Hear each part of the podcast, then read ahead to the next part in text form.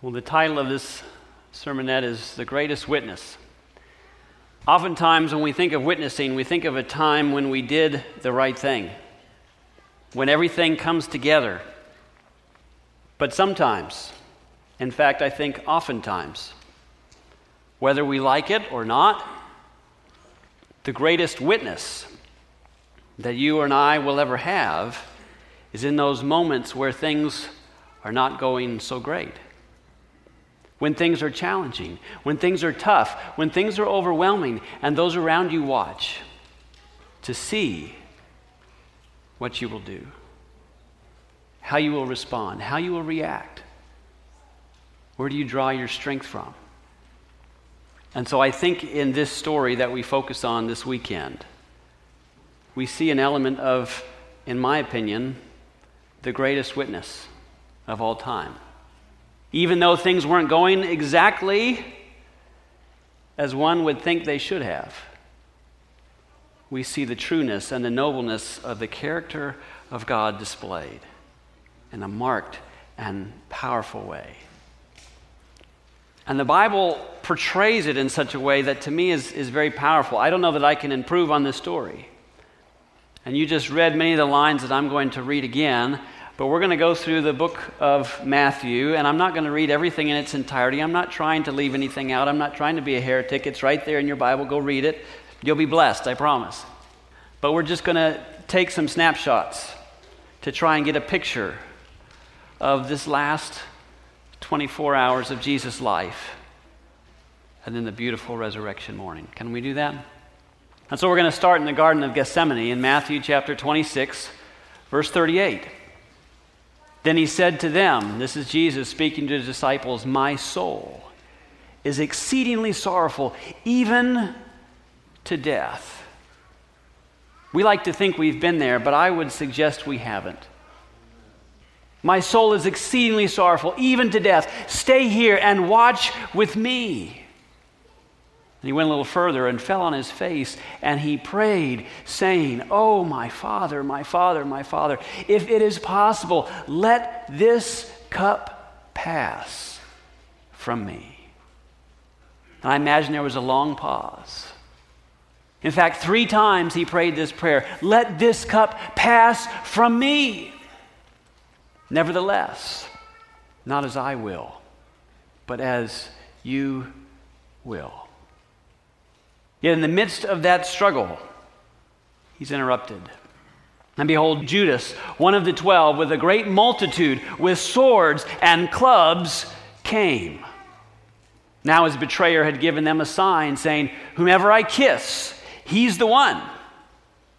Seize him. Immediately he went up to Jesus and said, Greetings, Rabbi, and kissed him. But Jesus said to him, Friend, friend, why have you come? And they came and laid hands on Jesus and took him. Then all the disciples forsook him and fled. And those who had laid hold of Jesus led him away to Caiaphas, the high priest, where the scribes and the elders were assembled. At last, two false witnesses came forward and said, This fellow said, I am able to destroy the temple of God and to build it in three days. But Jesus kept silent.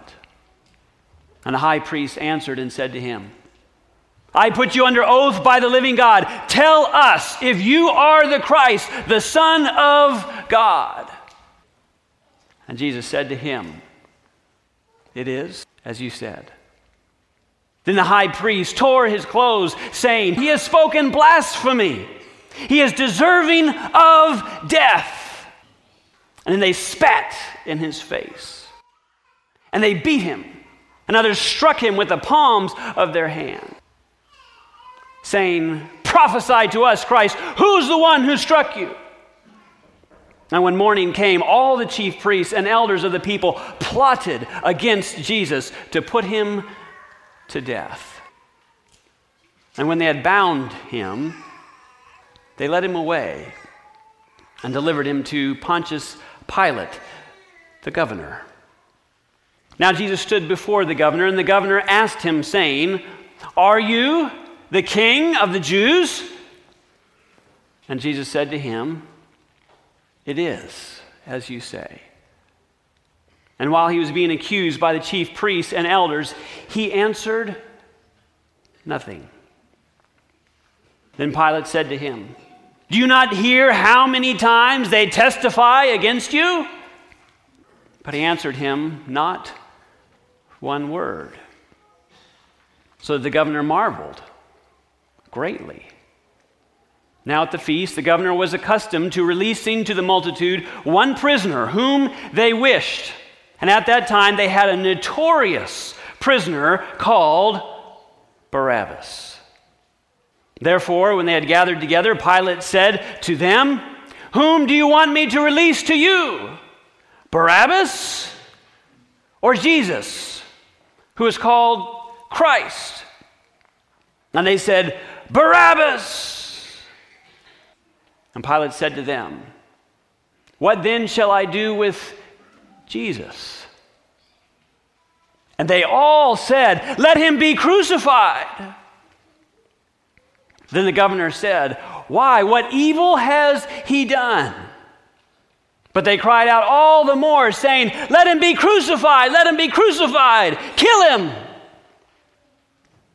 And when Pilate saw that he could not prevail at all, but rather that a tumult was rising, he took water and washed his hands before the multitude, saying, I'm innocent of the blood of this just person. You see to it. And all the people answered and said, His blood be on us and on our children. Then he released Barabbas to them. And when he had scourged Jesus, he delivered him to be crucified. Then the soldiers of the governor took Jesus into the praetorium, and they gathered the whole garrison around him. And they stripped him and put a scarlet robe on him. And when they had twisted a crown of thorns, they put it on his head and a reed in his right hand, and they bowed the knee before him and mocked him, saying, Hail, King of the Jews! And they spat on him. And they took the reed and struck him on the head.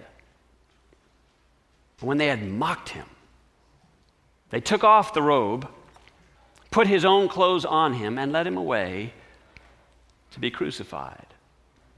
Then they crucified him and those who passed by blasphemed him, wagging their heads and saying, You who destroy the temple and build it in three days, save yourself.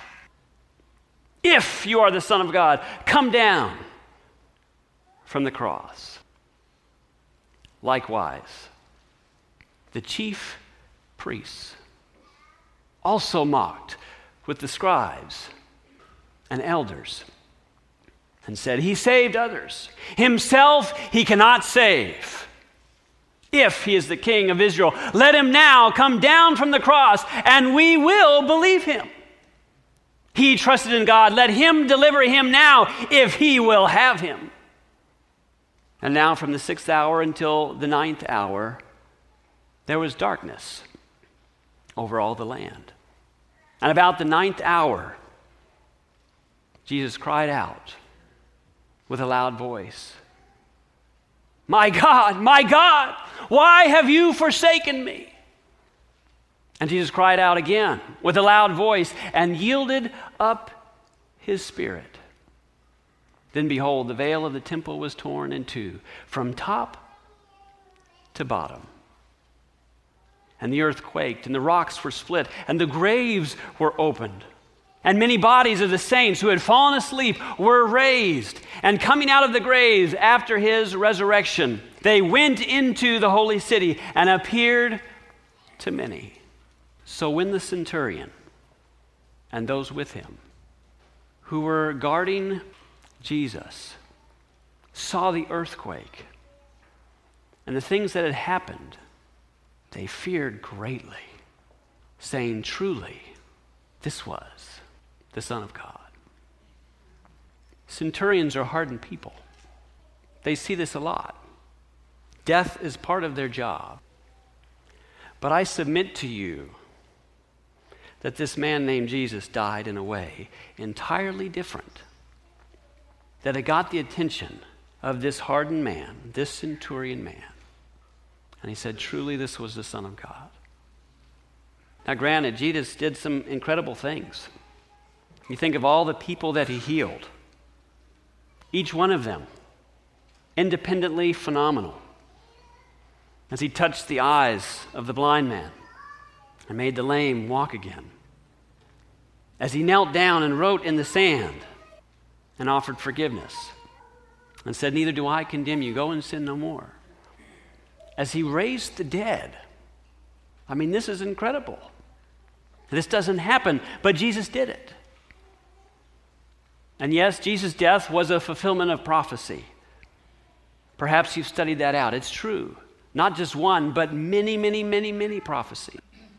Yes, he was the Passover lamb. Yes, he was the perfect sacrifice.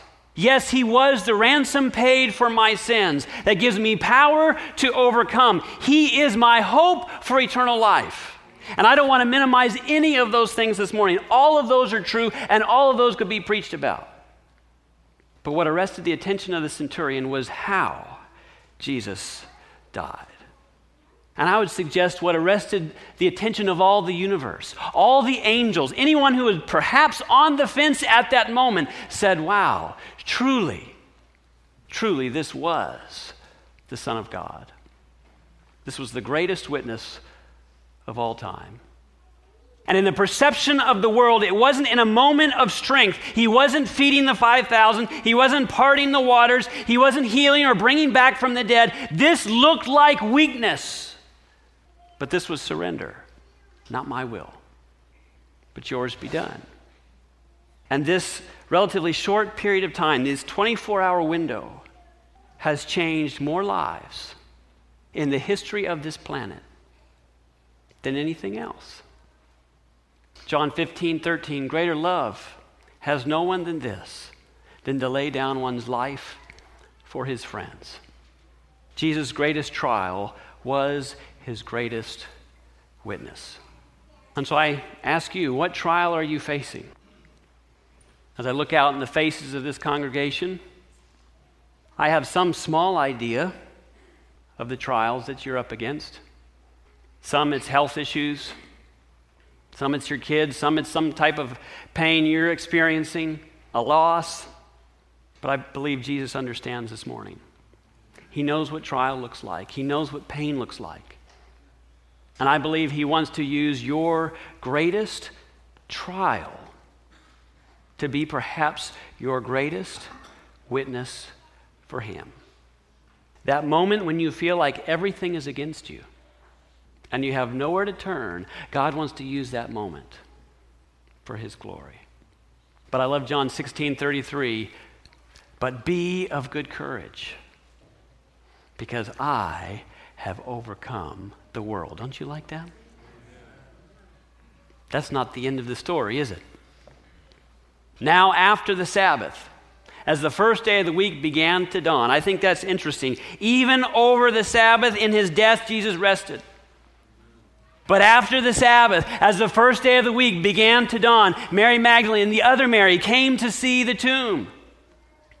And behold, there was a great earthquake, for an angel of the Lord descended from heaven and came and rolled back the stone from the door and sat on it.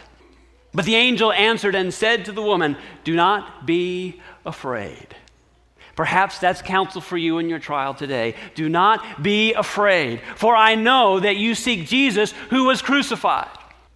But he's not here, for he is risen, as he said. He's alive. He's no longer in the tomb, but he's risen and he's going back to the Father to intercede for you and for me. John 11, 25. Christ had proclaimed in triumph through this resurrection, I am the resurrection and the life. Jesus can say that. I like 1 Corinthians 15, 20. Christ is risen from the dead and has become the what?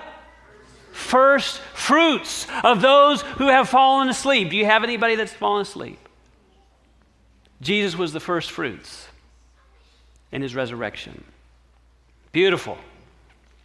And then later on in that chapter, death is swallowed up in victory. Oh, death, where is your sting? Oh, Hades, where is your victory? Jesus conquered and overcame death. Praise the Lord. And because of that, we too can go to heaven and be with him. He's coming again, and I believe he's coming again very soon. 1 Thessalonians 4:16, you know these words well, for the Lord himself will descend. He doesn't send somebody. The Lord Himself will descend from heaven with a shout, with the voice of the archangel and the trumpet of God, and the dead in Christ will rise first.